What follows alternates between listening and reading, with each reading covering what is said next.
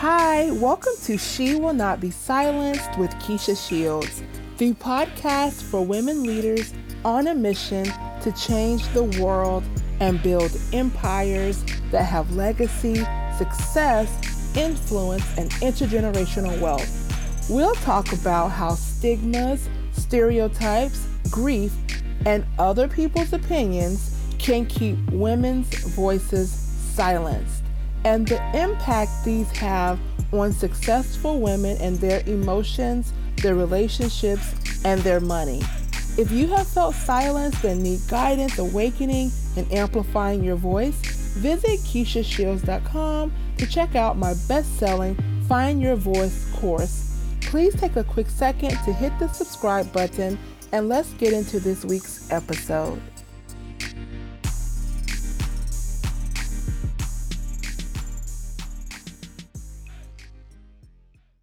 Hello, everyone, and welcome to another episode of She Will Not Be Silenced.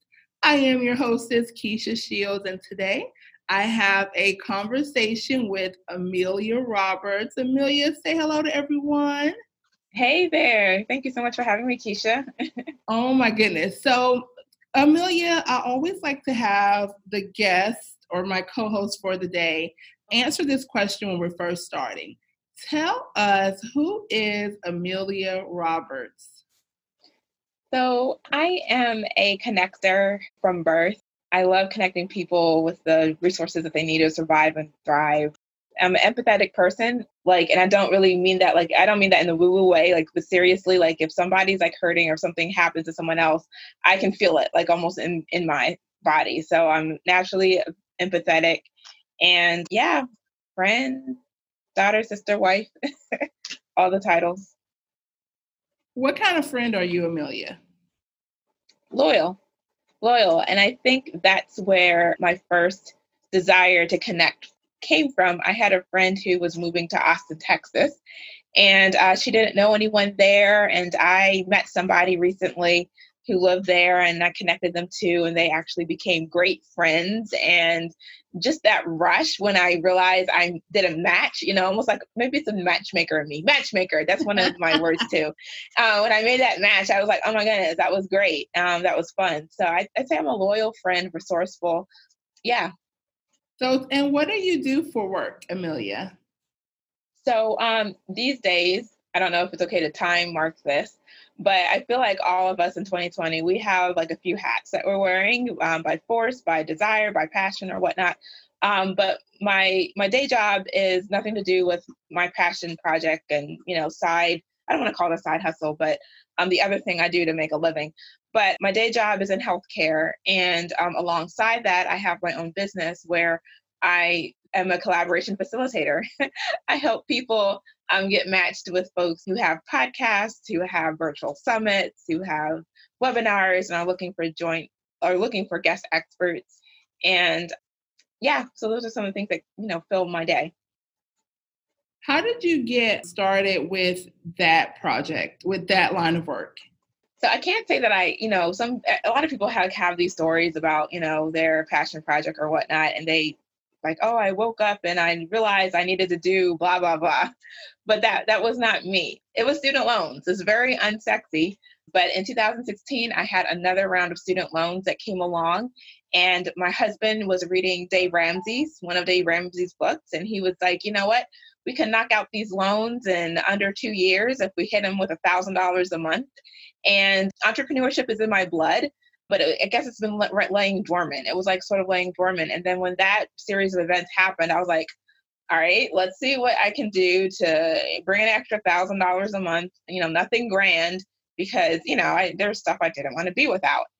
And then, long story short, so I started, you know, helping people with social media, doing social media management, and I had a client that had a win that looked like we were able to get her 400 leads, email addresses in under four weeks by nurturing Facebook groups. Again, the one to many sort of marketing thing. And so after helping people with different aspects of their digital marketing, I was like, oh, well, 400 leads, that's great. Let's do more of that, one to many. So um, that's sort of where I shifted into helping people design a tweet and hoping that goes viral to um, helping my clients get in front of entire audiences um, of potential buyers. And then so it just kind of took off from there. Like it was something that you found was working financially, anyways. Yes, yeah. So, um, so yeah. So after we, I got that one. I actually probably didn't think. Well, I didn't say I didn't think much of it. So we got that one. That was great. And you know how we usually do when something works, we just go on, not really doing more with it. We don't think I don't know why. When we when we get a win, we're just happy, we celebrate, and then we go on to stuff that doesn't work. And so that's what I did. And then uh, something told me, like, you know I think there's lots of people who need to be matched. They need to find their match and they need to get matched with audiences. And so I was in a Facebook group, I think Overthink with Rohan Gilks or Jilks. I, I can't remember how to pronounce his last name, but I, I, pitched an idea. I said, I'm thinking of offering a service helping people to collaborate with bloggers and podcast hosts and people, you know, who are quote influencers in their own right, pitching people for podcasts and guest blogs and virtual summits. And then he said, I'm willing to be your first client. I was like, wow, awesome. So we had a conversation and he was like, you know, yeah, I need some of this. I'm, you know, working on shifting. I want to get into new audiences beyond Facebook. And you know, he was like, you know, what price will make you wake up and, you know, and do it with excitement. And I named a price that was too low. so I found out later. It's all good. Um, I named a price that was too low, paid it the same day. And I was like, wow, that's pretty cool. So that was sort of validation. And then, um, yeah, sort of went on from there. Yeah, I think a lot of our entrepreneurs who are listening to this will be able to relate to a couple of things you said. you know, with like you get that win and then it's like, oh, now I got to do these other things instead. Also, like starting out with that initial like pricing, like when it's just too low and you don't know until you know. Like, and so much comes up for you because you're like, well, is anybody going to pay that price? Only to realize that you're way too low to begin with, right? And it's a really, yes, you know, interesting thing, you know. Yes. Um, so I was kind of smiling while you were saying those because I'm like, mm-hmm, mm-hmm, you yes. know, which is kind of cool. So Amelia, tell us about a time in your life. It can be one, or if you have more than one, where you have ever felt either like you have been silenced, even if you didn't know that's what it was then or a time where you had to find the courage to speak up for yourself? Yes, I really think it was when I'm still in healthcare, but in a different job in healthcare.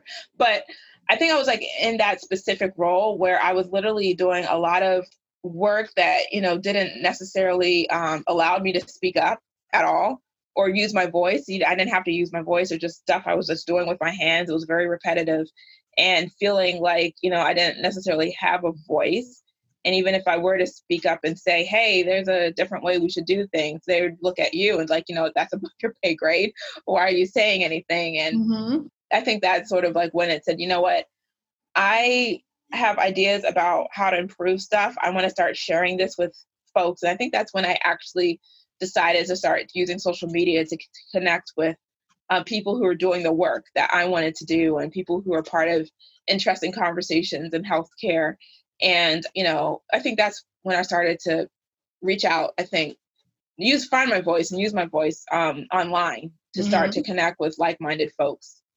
Yes. How did your mom's upbringing around like you talked about her having this thing about why do we have to be the loudest like in the room or in the you know whatever the thing is right and i i call that out because i have it's something that that's something that I've battled in my life too. I mean, I'm pretty vocal, like my voice projects when I talk. But I used to always have this thing where I'm like, gosh, why do we always have to be so seen and loud and rowdy and like everywhere we go? And that used to, it, it caused a complex like for me right you know and so i was curious about how had did your mom's upbringing in that way what type of impact did that actually have on you while you were growing up hmm. that's an excellent question so it had a huge impact growing up. I mean, it had a huge impact. I sought to fit in. I sought to be the status quo. I sought not to draw, you know, too much attention to myself. When I did draw attention to myself for good or bad things, it really doesn't matter. It felt uncomfortable. And that, you know, impacted, you know, choices that I made because, you know, when I graduated high school, I, I love technology. I always love technology. I'm a, you know, I, I consider myself a digital native. I had my first email address in, you know, elementary school. And when it came to graduating high school, I had friends who were getting into online marketing. Um, this was early 2000s. However, she, you know, said that, you know what, if I were to go into nursing, she'd pay for that. Um, but if I went into this tech stuff, she can't help me with that. And, you know, and and and the online marketing world back then wasn't necessarily what it is now. So that sort of also made me sort of shy away from that. Slash, people didn't give up nursing careers to go in digital marketing in 2001, 2002. Anyway, that wasn't necessarily a thing. So yeah, I think it impacted early career choices, definitely. Yeah, I think it definitely impacted early career choices. Did you realize that then, or has it been something that you've realized like post reflection? Post reflection, because as things would have it, you know, what I do now, like, you know, with visibility coaching in a way, you know, helping women become the type of woman who shows up for herself, I'm finding that I'm I had to of course deal with my own stuff if I'm going to help other people through theirs. So I think it was like more recently that you know I had to under, figure out you know why um, I have like a negative charge to getting visible and showing up for myself. Was like you know where is that coming from, and also you know me even in my own role it's easier for me to tell other people what they need to do with their own visibility projects and plans than do it myself, right? I love telling people what to do. That might just be my bossiness, but um, it could be. But in any case, um, but yeah, I think, yeah, definitely not in the moment. But yeah, to answer your question, I think it was, you know, more recently in terms of reflecting on stuff. So can we like dig a little bit into this whole visibility thing? Are you open to that? Sure. So why are do you feel that it's so much easier for you to direct others with how to do it and to do it successfully than it is for you to do it yourself? So the example that I've heard before is what they say the cobbler's kids don't have shoes and whatnot. That finding visibility opportunities for other people is just still more fun for me versus finding it for myself. I mean, more recently, I have forced myself to model good behavior, as I say it, and you know, pitch myself for podcasts and whatnot. But it's like it's still more fun for me to do it for other people than it is to do it for myself, and I think that's okay because I mean, I feel like there are service providers, there are funnel experts, there are copywriters who, you know, copywriters who love to make content for different websites or design websites and whatnot for other people you can't find them online right? They you know they don't have their own. They just enjoy doing that for other people. But yeah no i mean i i still have a coach. I'm not done my work. I, I hope everyone who has a coach that their coach has coaches i mean coaches should have coaches.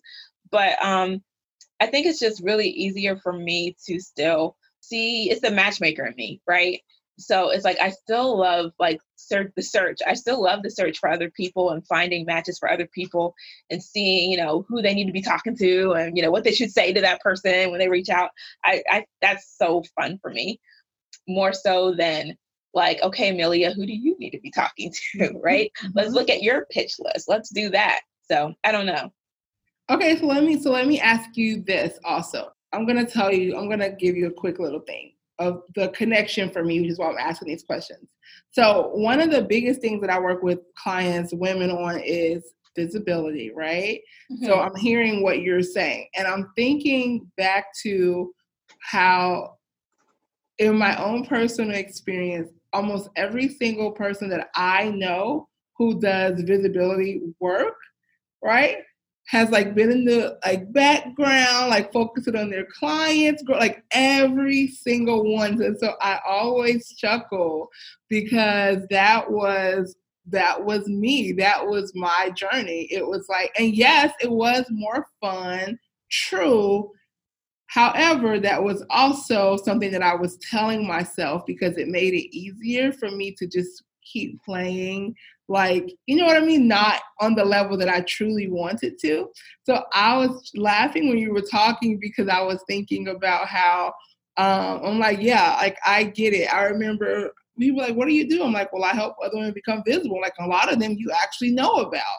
And then people were like looking at me like we don't know anything about you. And i'm like but for me it was intentional. Like i started helping other women because i didn't want the attention on me right? I didn't want my private life was private, my work was what it was, right? And for me, it was a very intentional and strategic decision.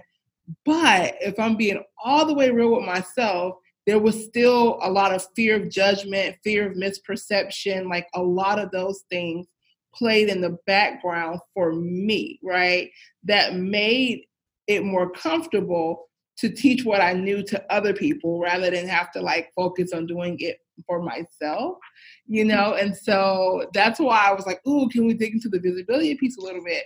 Because I'm curious, how do you feel Amelia, not any other identities, right? Just all of the above. How do you feel Amelia would be different if Amelia really own her own visibility in the way that you help like your clients do like what how do you think you would be different or how you would be navigating your life might be different? So when you said that it made me think about something it's like okay so how am i teaching how would things be different?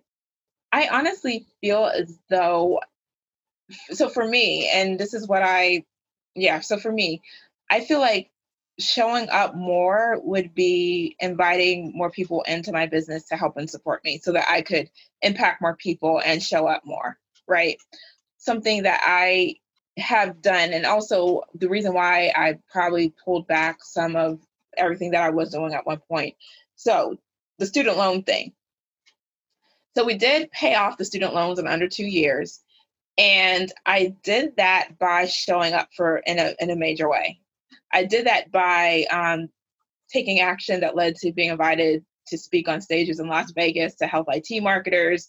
You know, I put myself out there in such a way that I was able to get other folks on national stages and whatnot. And um, I, am an introvert at my core. Um, I get energy from being by myself, and I think when I got visible over like those those two years to and was able to generate enough money to pay off student loans, I think after I did that, I sort of settled in a role. Like, you know, do I feel the need to sustain this level of visibility and exposure and keep going and going and going with it? And then, you know, maybe eventually getting on TV or, you know, Good Morning or, or local radio stations or something. Did I feel the need to keep going down that road? No. Um, so, slash, that's not what I've done. So, that's not what I can teach. I can't teach, I can't coach someone on that. I mean, just being honest 100%. But what I found to be helpful and what I still maintain is a level of professional visibility, which I invite people to own to help them meet their professional goals or their, you know, whatever goals that they might have in their business. There's a level of visibility that you can have that is sustainable. And that might not be, you know, that may not be getting in, you know, entrepreneur Forbes. That might be being on, you know, podcasts or virtual summits in your niche so that you're a niche expert. Um, that might be the level of visibility that serves you, that feels good, and that's sustainable to you. If somebody, you know, needs a level of visibility that's beyond that, that is in, you know, the Forbes and, you know, their local um, network morning shows, that's definitely not in my wheelhouse. um, there's amazing people who do that all day, every day. But um, yeah, no, I think, I think, I think so. Going back to it for, for so for me, um, showing up more fully would be me showing up more fully in my business by having, like I said, other people come in and take care of things that I that will allow me to have to be more present, if that makes sense. Yeah, it totally, it totally does. You know, I'm personally an advocate for that. I mean, my husband used to always like, girl, he's like, we're not, he's like, not gonna have any money because you're like hire you hire out everything. I sure do. Like I'm, t- you know, I Same. mean, I mean, but sometimes, yeah. and sometimes it's not that you can't do it, but sometimes it's it's nice. It's like when you go get your hair done versus doing it yourself.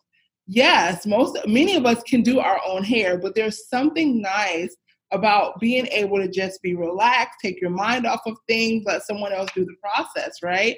And the same that same concept to me applies in in the work, right? It's like sometimes it's nice to let someone else handle those things for you even if it's something that you do yourself for other people right you know? Yeah. Um because sometimes we are we're too close.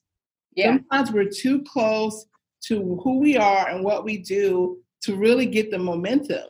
You know it's too easy when you're like your own pr rep right? It's too yes. easy yeah to prioritize everyone else's because you're like, oh, I can always do mine, right? And it's yes. so easy for that to happen. Would you agree so? Absolutely. And as you're saying that, I was just thinking about, you know, like you said, you know, getting a hairdresser, you know, going not getting a hairdresser, going out and getting your hair done versus putting your head under the sink, right? Um, mm-hmm. just keeping yeah. it, just keeping it transparent. Yeah, absolutely. Um, so it's like it's like the choice is just putting your head up underneath the sink, and it's like you know what? I've been putting my head up underneath the sink, and I am now like, you know what? Maybe that will be the next person that I um, get support from. You know, to start, you know, pitching me, and yeah, and that, and to be quite honest, that's probably oh my goodness, that's goodness. I know this wasn't the point of this conversation, but I like that a lot. So, in any case, that's mm-hmm. pretty cool. I mean, well, because there there's yeah. so much truth in that. Absolutely. You know? yeah. And I think that we have to, you know, let go of like that stigma around it. You know, like this is what I do. Yes, this is what I do for my clients. I know how it works, right? And I want someone else to come in and do those things for me exactly. so I can be at my optimal for the clients that I'm serving, you know? Yes. It really does make it to me to me in my life and my journey it has made a significant difference because a we significant difference. But the truth is, is like when when we um our clients get you know our time and our attention and our best because you know there is an energetic exchange, right? There is an energetic exchange, and so mm-hmm. we want to go all out. We want to make sure that everything is taken care of. That they don't have to worry about thinking about this. That they feel well prepared for the interview, and there's a keep in touch plan for the leads that come in, and all of that. However, but for ourselves, for ourselves uh-huh. is like we need to have somebody to take care of that, you know, as their priority. Yeah. You know, like that's their priority, you know, versus mm-hmm. me trying to fit in my own in the midst yeah. of Absolutely. And that's the thing. They can prioritize you. Whereas, like, when you are trying to manage your own self, it's mm-hmm. so easy to prioritize everyone else's because now you have these external obligations that you do have to meet right there's the excitement of it's somebody different right you know because we get into this rut because we feel like we know ourselves and we know all that we don't know ourselves i mean some of us know ourselves more than a lot others because i'm like i'm very introspective like you i get and i'm and i'm an introvert a lot of people don't realize that but like I get my energy from being in my own space. Like if I'm around and like I don't I don't have like you know a lot of I'm not shy. I'm not like people tend to think introvert. I'm like that's not the difference, right? But it's like I can go and I can speak on a stage in front of several thousand people and be fine. And then the next three days I'm completely wiped out. And it's like I can't I need just myself, just my space. I need to think. I need like, you know. yes, yes. Same. Same. You know. Like, yeah. Yeah. Like after and I that's like um a recommendation that I give folks too is like, you know, if if that is you and you have like a series of podcasts or booking, you know, you might want to plan like the next day, you know, not necessarily have a lot going on. Mm-hmm. And, you know, yeah, if you're presenting, you know, doing, you know, some presenting in a group, again, that, that next morning, you might not want to have an eight o'clock appointment. Cer- so, certainly. Yeah, yeah. I mean, that's excellent advice. That's excellent advice. And that's something I've started doing just like for myself is having an integration plan, like to reintegrate from whatever it was that I was doing, because I would notice that and like I would be no good for like anyone. And I didn't feel like I love myself. I love spending time with myself, right? And it's like, but it was getting to a point where I wasn't spending time with myself because I was so exhausted, right? It was just, oh, I just needed like downtime to just not have to think about something. You know what I mean, right? And it didn't that doesn't feel good to me. You know, and so I do think that when it comes to especially visibility and learning to speak up, one of the mistakes that I see happening a lot is that people automatically equate that with doing, doing, doing, doing, doing. Right? Being visible does not mean that you have 35 balls in the air that does not mean that, but it does require that you have some type of a plan, right? If you have a plan, it does not have to be overwhelming. You can have one day a week that you focus on visibility, but with a good plan, that one day might give you three or four months worth of action, right? Because maybe you've scheduled out your podcast for the next couple of months. Maybe you've done this. Like it does not have to require a significant amount of output. And that's one of the biggest mistakes that I, or misconceptions I see happening when people who are like me and their, their conservation and preservation of their energy is really important to my clients. Like they're they don't want to be exhausted. They're not about that team no sleep. Like they're not, they've been there, done that. And having energy to live their life is is a is a high value item for them. And people feel and this was what something that i battled amelia was i because i know how it was in my purse in my local life. People who knew me always needed me always needed to call me always needed for my advice needed my this and needed my that. And i was like well what am i going to do if i'm like really really visible and like all these people now and i was so worried about this demand on my energy and on my time. And that was something that actually kept me from actually being a little bit more in the forefront like i am now. Because i'm like i don't want these i don't want people to have a dependency on me. I don't want the saviorism complex. Like i'm like i don't want people to need to dm or email or call like all the time and that's something like people don't often think about that, but that was one of the major blockers for me when it came to like stepping up and owning my visibility, even though it's what I was doing like for my work, you know? Hmm. Interesting. Yeah.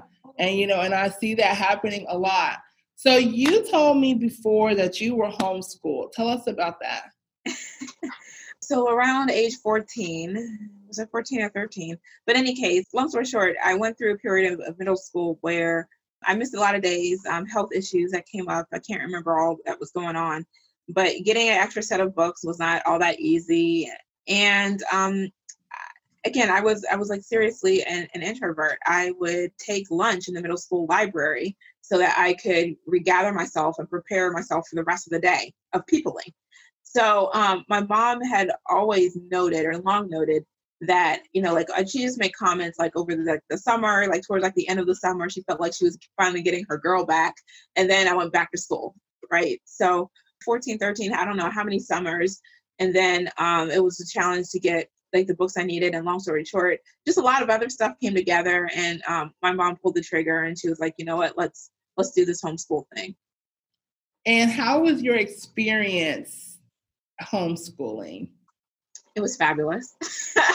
it was wonderful. Um, it was oh my goodness. I I, I don't know. I, I love to think that I'd be a functioning member of society if I was, you know, stayed in the public school environment with my personality and empathic ways and need for, you know, recovery and, you know, lunches in the library. I like to think that. I don't know.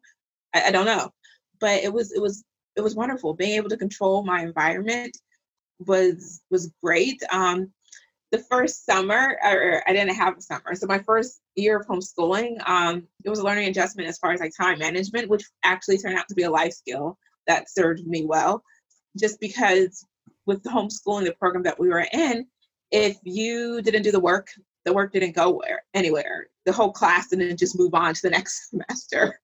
so like a day of not doing stuff and a day of not doing stuff, you now have two days of stuff that needs you. And so my first year, um, I, I didn't have a summer because I had a lot of work to do because my mom did allow me to self manage more than I guess most. Any case, I don't now I'm thinking about it, I'm like, huh. But it's all good. But yeah, so then I, I learned a lot of lessons when it came to yeah, managing my time, managing my environment. She got me involved in volunteering at a local hospital relatively early. I was like, I think 14, 15, volunteering at the hospital, at a hospital. Um, so I was around. Um, socialization mattered for her. There was also a homeschooling group that we were attached to. Mind you, this was like almost, this was like probably over 20 years ago. So this is before homeschooling was sexy or anything like that. But amazingly enough, there was like a homeschooling group and we did, you know, field trips and such. But I have nothing but fond memories of my homeschool life. Yeah. How did being homeschooled impact your capacity to speak up for yourself more as an adult or even as a teen? In an interesting way, I became used to seeking out the resources that we need. So, my mom, she wasn't an educator. Uh, my grandma was. My grandma was, and she was very helpful, but um, she wasn't the one that was leading my whole my homeschool, you know, situation. So, um, seeking out resources that I needed was like not new to me, uh, and, and, that served me well going into college. Or uh, I started with community college. Going to community college, a lot of the kids were used to being spoon fed information, but I had been used to going out and getting and finding resources and looking stuff up if stuff wasn't clear. I wasn't, I didn't have expectations of teachers to spoon feed me everything I needed to know. Um, so in that way, I learned how to, I guess, in a way, speak up for myself and finding and accessing things that I needed to get what I needed. Yeah.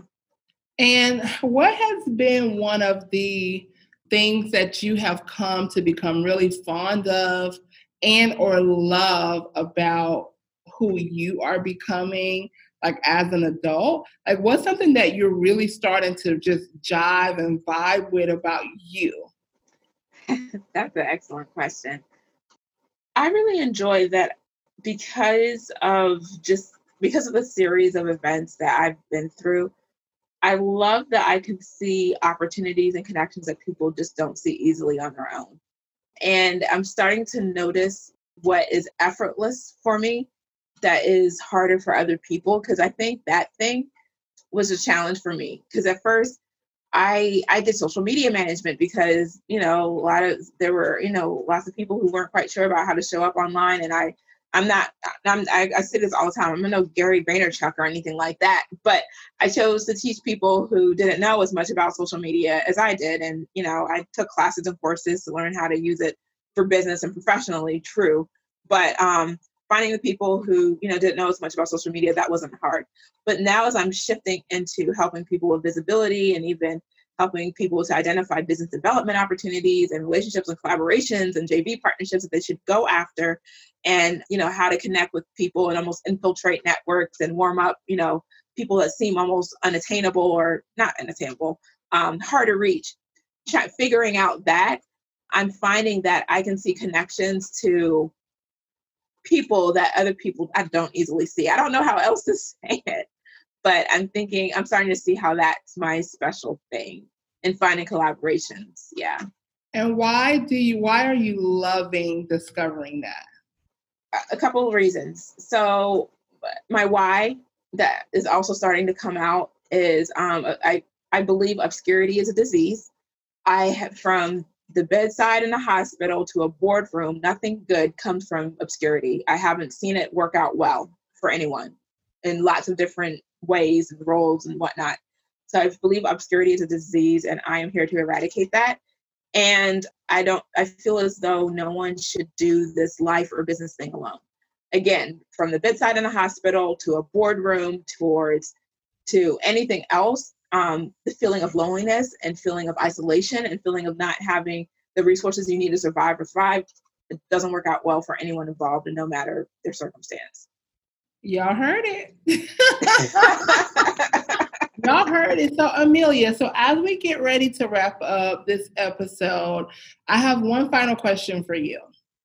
What advice would you give to another woman who wants to become more visible in her life based on your journey?